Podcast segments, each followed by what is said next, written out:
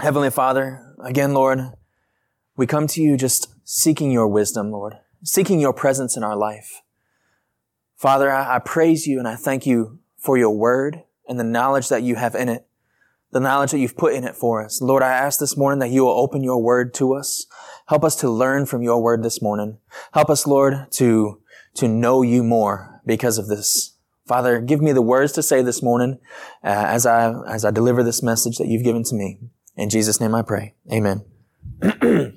so we are continuing in our sermon series um, called Jesus' Mission Continues. And this is through the book of Acts. Sorry. We are um, in Acts chapter 8. So if you have your copy of God's Word, you can open to Acts chapter 8. Um, and we are, as I said, we're going through this sermon series with the book of Acts, and we're trying to learn from the early church um, to figure out what lessons we can learn to apply to our vision of uh, worshiping God by making disciples through the gospel of Jesus Christ.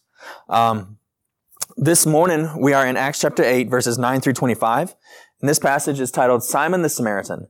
Um, you can probably figure out who the main character in the story or in this passage is from that title. But this passage shows us three truths about spiritual maturity. And that is first that people are saved from a life of sin.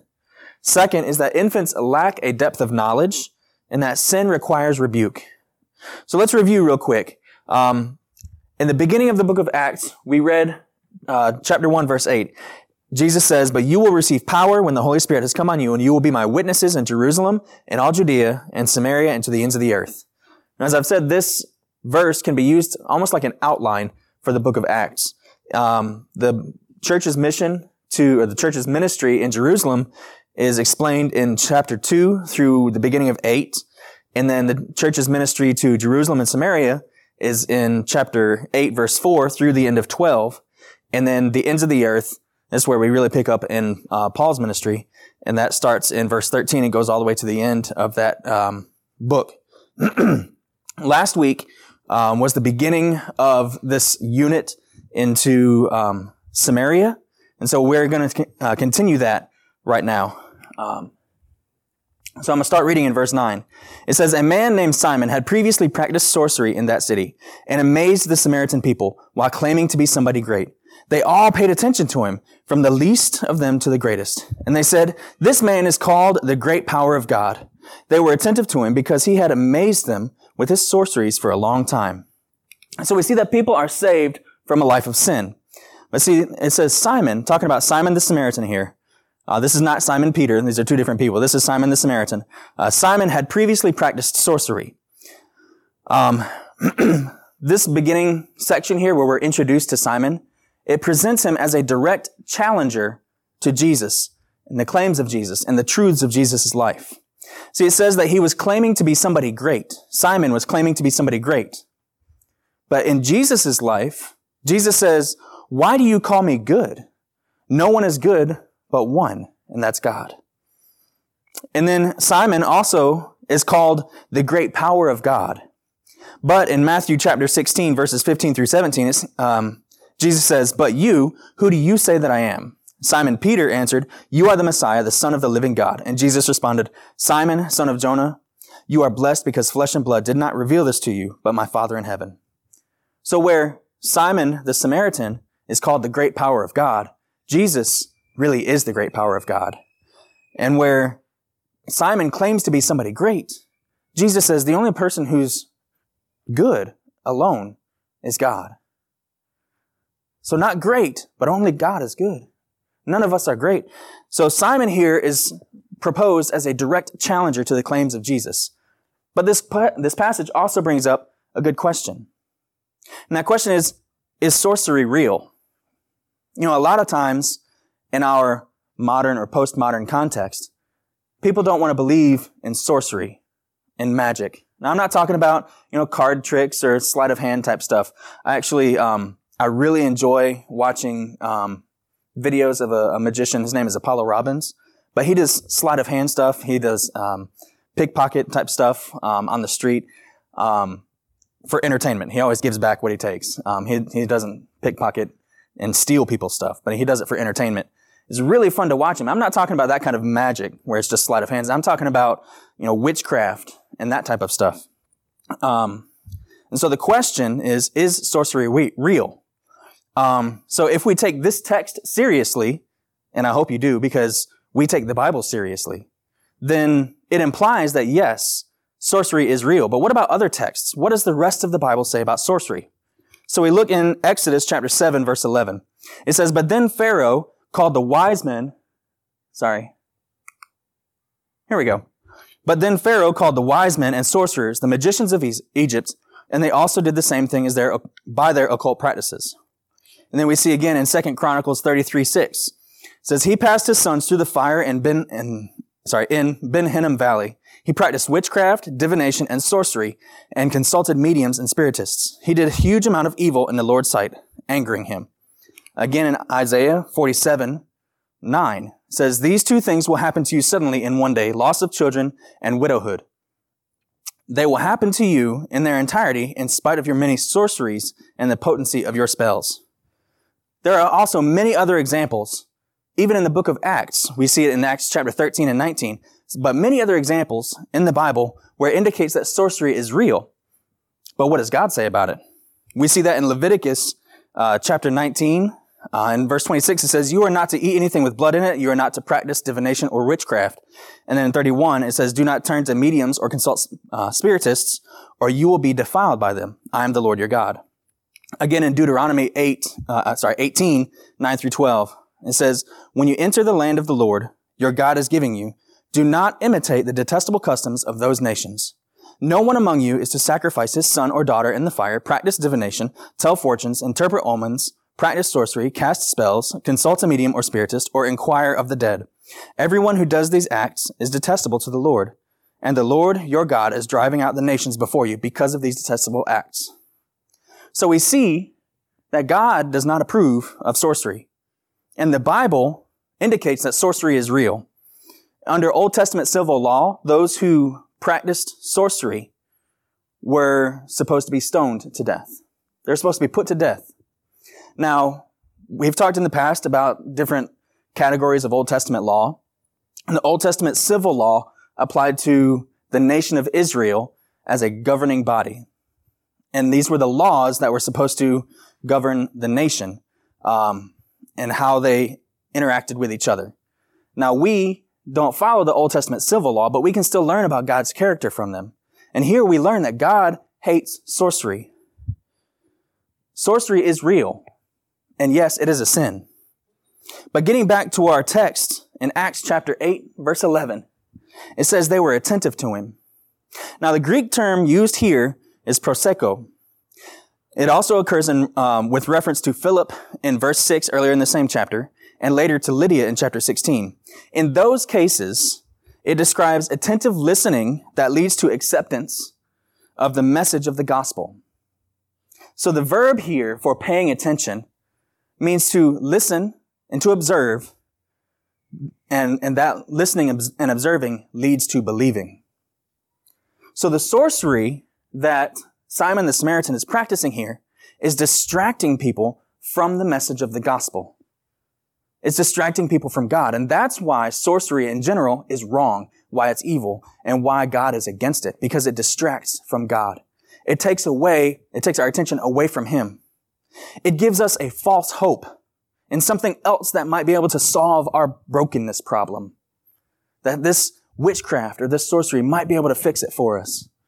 But the Bible says that God is the only way out of our brokenness, that the gospel is the only way to get out of this brokenness. So sorcery is a counterfeit gospel because it offers a false hope and it will only lead to more brokenness because it distracts from God. I'm going to continue reading. Verse 12, it says, but when they believed Philip, as he proclaimed the good news about the kingdom of God and the name of Jesus Christ, both men and women were baptized. Even Simon himself believed, and after he was baptized, he followed Philip everywhere and was amazed as he observed the signs and great miracles that were being performed. So we see Philip goes into this town in Samaria, and he's preaching the good news. So what is the good news? The Greek word there is euangelion, and that's where we get our term evangelism. Um, but the Greek term euangelion means good news, and that's the gospel. And that gospel is that God created us to live in His will. God had a design for us, for all of his creation. And that is to live in per, uh, perfect community with him and with each other and with the rest of creation. But because of sin, we have departed from God's will.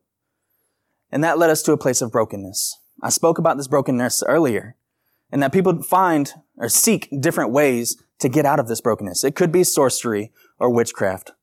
But a lot of times nowadays, when we look at people trying to earn their way out of brokenness, they're trying to work really hard and earn enough money to fix the brokenness in their lives.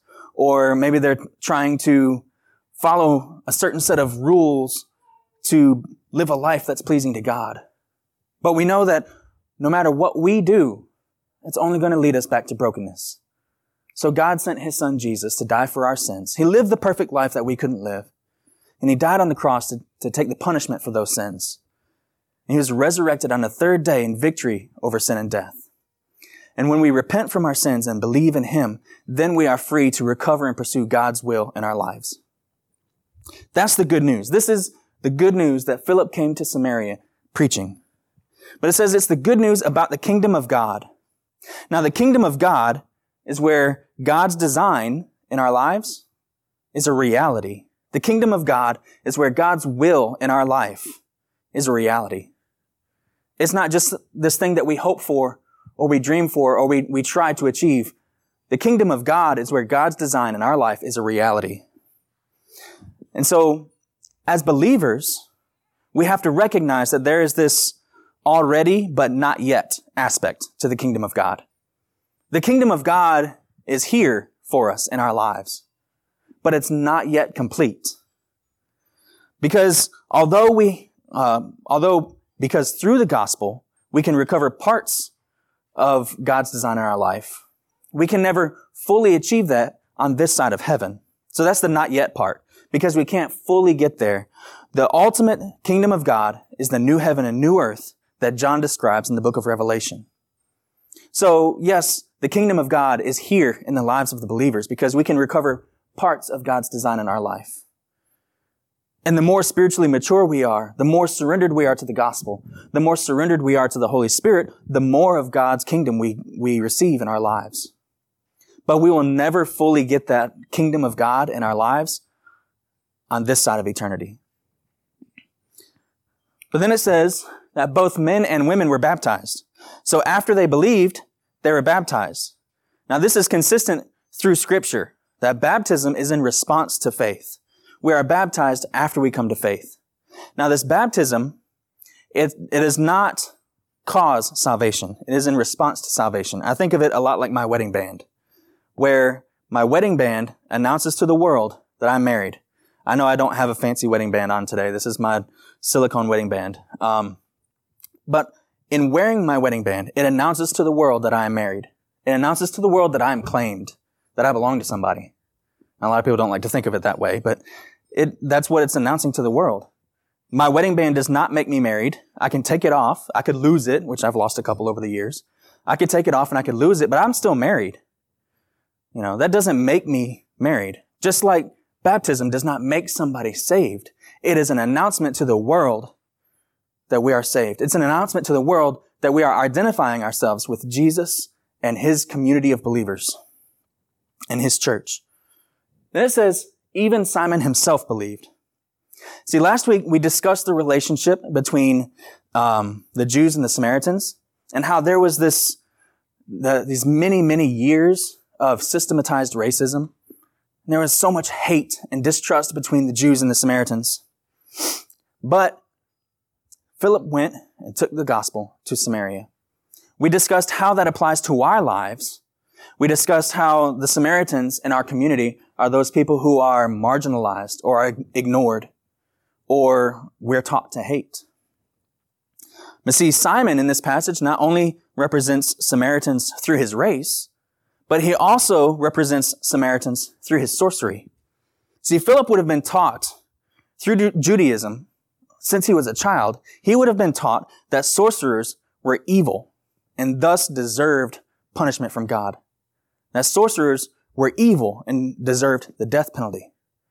But Philip comes and he shares the gospel with them. See, what I want you to see here is that Simon, Simon was not too bad. He was not too evil or too far gone. He was not so far lost that God couldn't save him.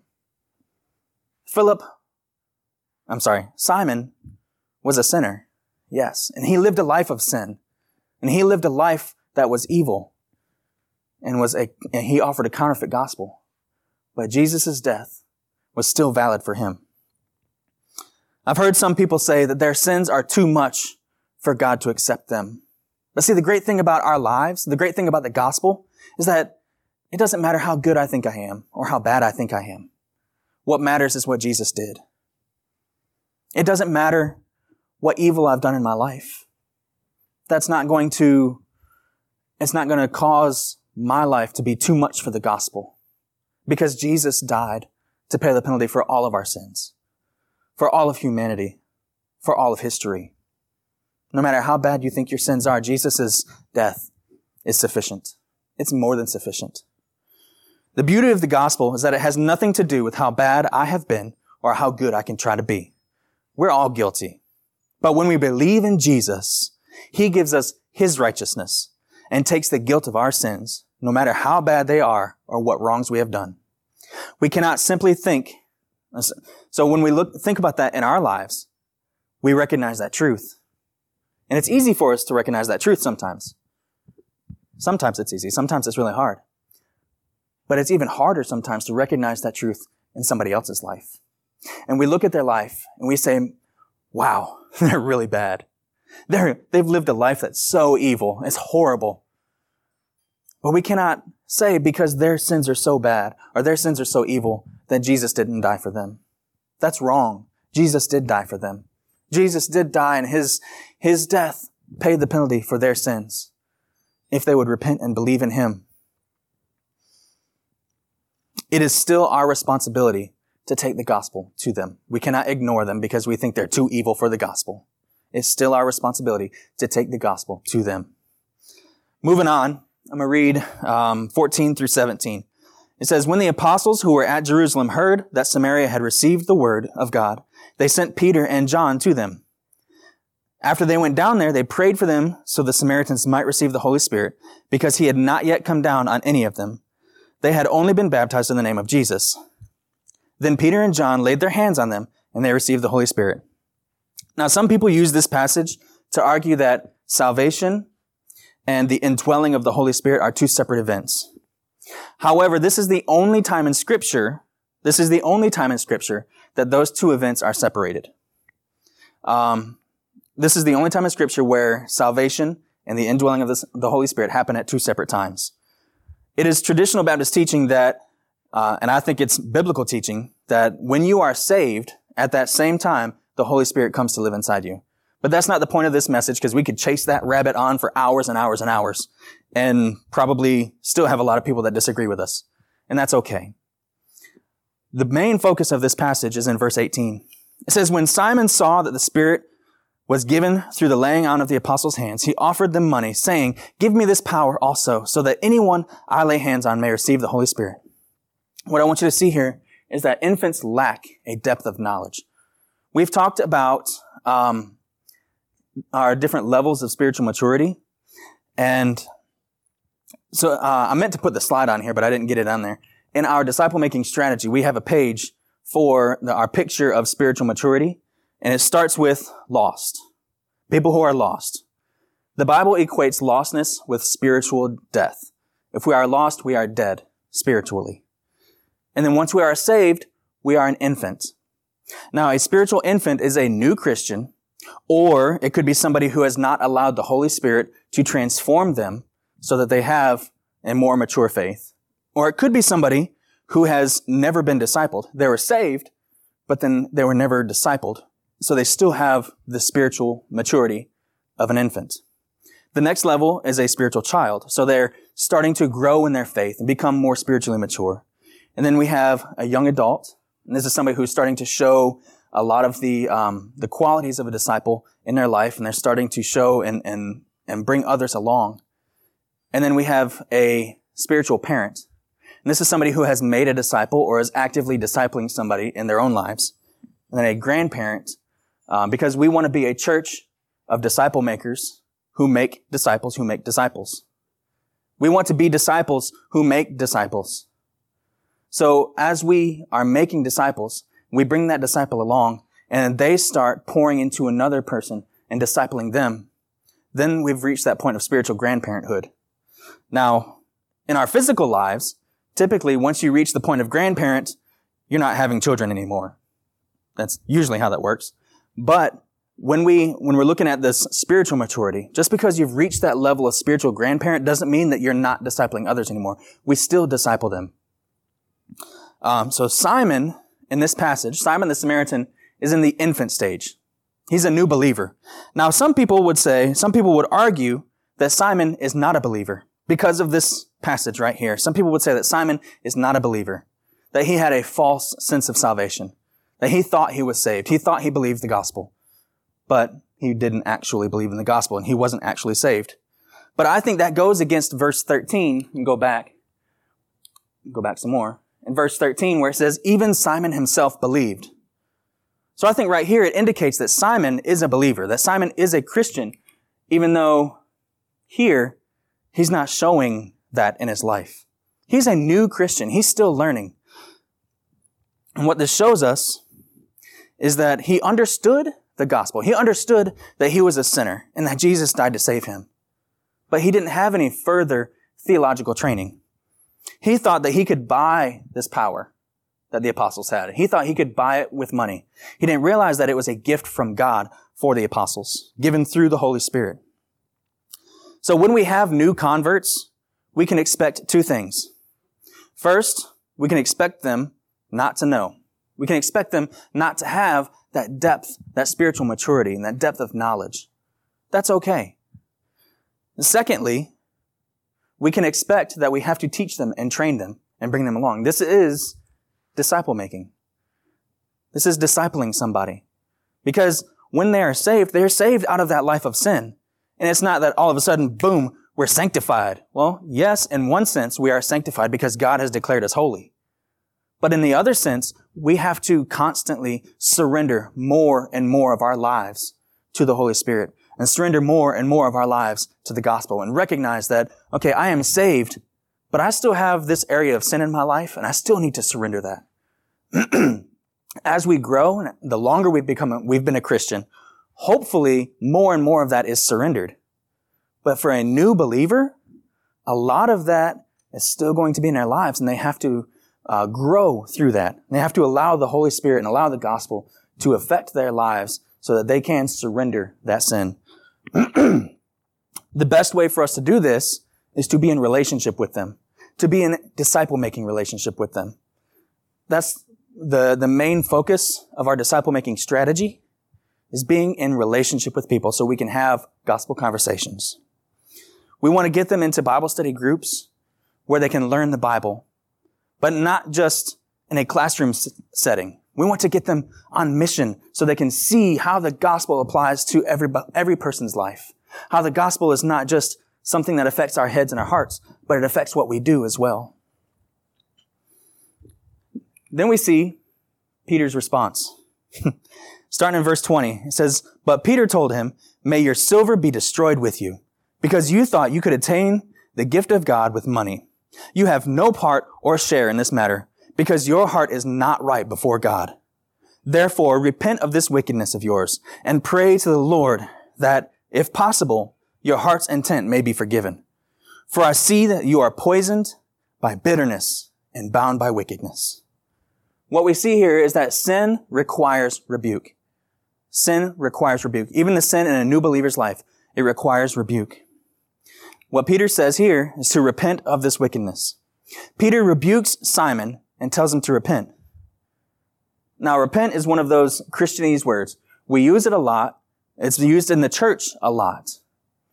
Most Christians could probably give you a, a, definition for repent, but once you get outside the church and you talk about repentance, a lot of times people have no idea what you're talking about. They may have heard the word before, but they don't know what it means.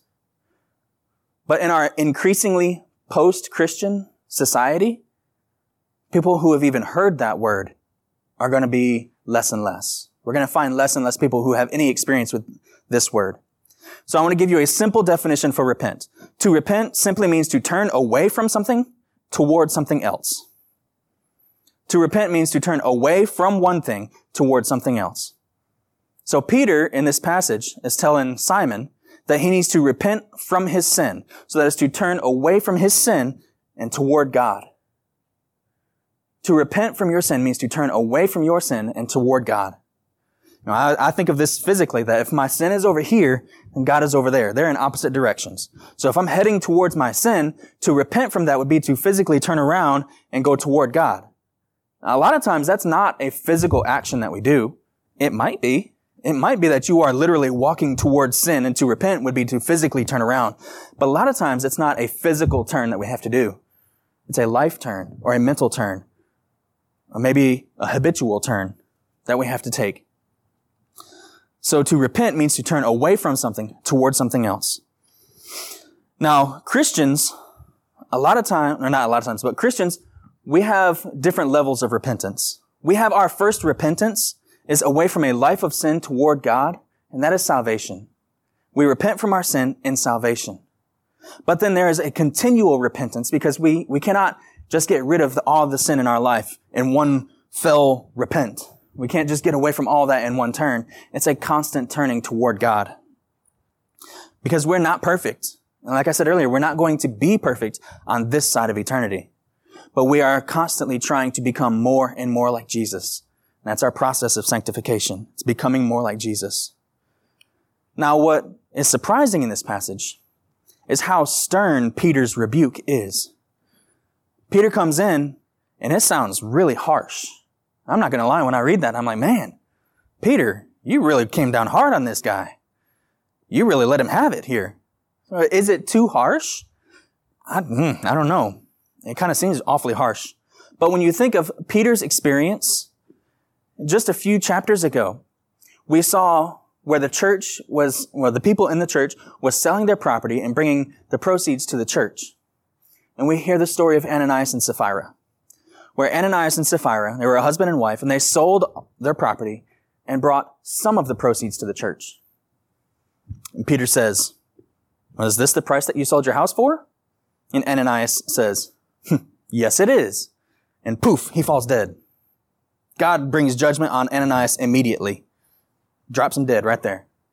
And so a couple of guys get up and they take Ananias out and bury him. And Sapphira, his wife, comes in and Peter says, is this the price that you sold the house for? And she says, why, yes, it is. And bam, she falls dead immediately. God punishes her immediately. And the people who were burying her husband walk in the door and carry her out.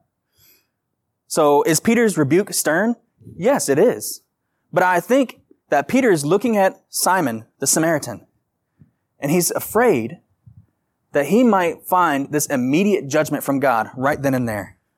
Is his warning, is his rebuke stern? Yes, it is. But I think when you look at Peter's life, there's a good reason for this sternness. He has seen how quickly the judgment of God can fall on somebody, and he doesn't want this to happen to Simon. So he brings this stern rebuke to him. Because sin is serious.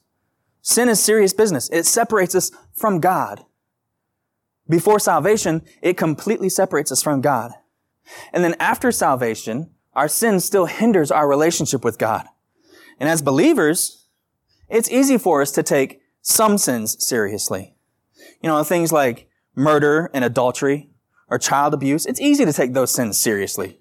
No matter what belief system you have, around the world, it's wrong to murder somebody. No matter what belief system you have, all around the world, it's wrong to abuse children. So it's easy for us to look at these sins as believers and say, oh yeah, that's wrong. That's a sin. That's wrong. But there are other sins that are just as serious, but we don't take them as seriously. Some sins are easy to overlook, and we allow them to creep into our lives. Maybe lying. You know, it could be lying to your spouse or lying on your taxes. It's lying. You know, it could be a, a lack of forgiveness if we're unwilling to forgive other people. See, God has told us to forgive. And when we are unwilling to forgive others, that's a sin. Envy. I think envy is something that we all struggle with. It's a sin that we all struggle with. And it's easy for us to not take that seriously. But we have to take it seriously because sin is serious. It separates us from God or it hinders our relationship with Him. Now, one that I struggle with, honestly, is not being in constant prayer. You know, the Bible tells us to be in a state of constant prayer. And I struggle with that. And I need to take that sin seriously. And I need to take that sin before Jesus and tell him and say, please help me with this. Take this into the Holy Spirit and say, give me the power and the wisdom and the knowledge and the obedience to be in constant prayer. We must allow the Holy Spirit to speak into our lives and to point out our sins. Now, it's easy to think about the Holy Spirit telling us what our sins are. But sometimes the Holy Spirit speaks through other believers. And when we think of another person pointing out the sins in our life, just like here, Peter was pointing out Simon's sin, it would be easy for us to take offense to that. It would be easy for us to say, well, how dare you point out the sin in my life? What about this, this, and this, and this in, in your life? Take offense to it and become defensive. But look at what Simon says. Simon the Samaritan. He says, pray to the Lord for me, Simon replied, so that nothing you have said may happen to me. So after they testified, and spoken, uh, sorry, after they had testified and spoken the word of the Lord, they traveled back to Jerusalem, preaching the gospel in many villages of the Samaritans. Simon's response, pray to the Lord for me. He didn't become defensive. He didn't start throwing out all these different excuses. He said, pray for me. Help me, please.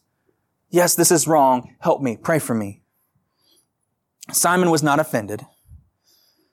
And Simon asks for help. This is important. He could have offered excuses, but he didn't. We need to ask other believers to hold us accountable, to point out the sins in our life. And when they do, our response should be similar to Simon's. Pray for me and help me. Because I'm still struggling with this and I need help. Now, some would teach that it's wrong for us to think that we don't have the power in me and the Holy Spirit to overcome this sin that through me and the gospel and the Holy Spirit, I should be able to overcome all sins in my life. But when we think about the three circles image in the, where the gospel is about reconciling relationships, our relationship with the Father and our relationship with others, those relationships with others is a big part of our sanctification. The relationships with others is a big part of uh, recovering God's design in our life. And so I want to see God's design in your life. And because of that, I'm going to point out the sins in your life. I'm going to lovingly rebuke those sins. In the same way, I expect you to hold me accountable because you want to see God's kingdom in my life. You want to see God's design in my life. So because of that, when you see that sin, you lovingly rebuke it. Hopefully not quite as harsh as Peter did. But you, we can't ignore it. We have to treat sin like it's serious, simply because it is serious. And then, verse 25, it says, So after they had testified and spoken the word about the Lord, they traveled back to Jerusalem, preaching the gospel in many villages of the Samaritans. What I like about this is that, you know, Peter rebuked Simon. Simon asked for help. And I'm sure that they sat there and they helped him a little while, but they didn't dwell on it.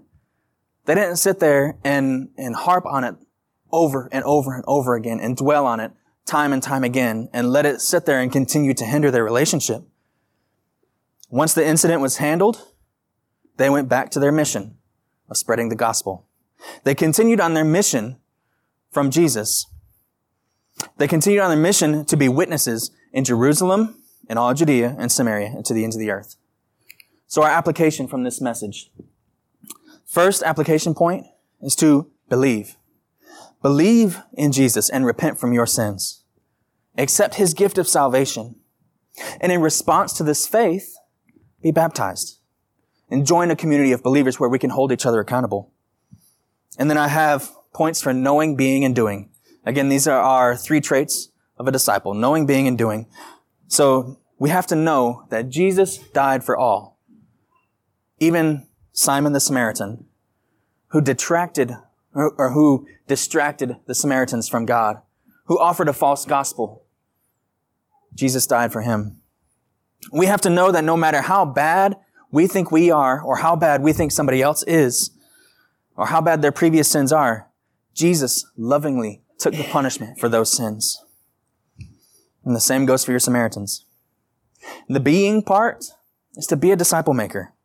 Allow your life and your relationships to bring others closer to God, like Philip, who took the gospel to Samaria and he built relationships there. He allowed those relationships to point to the gospel.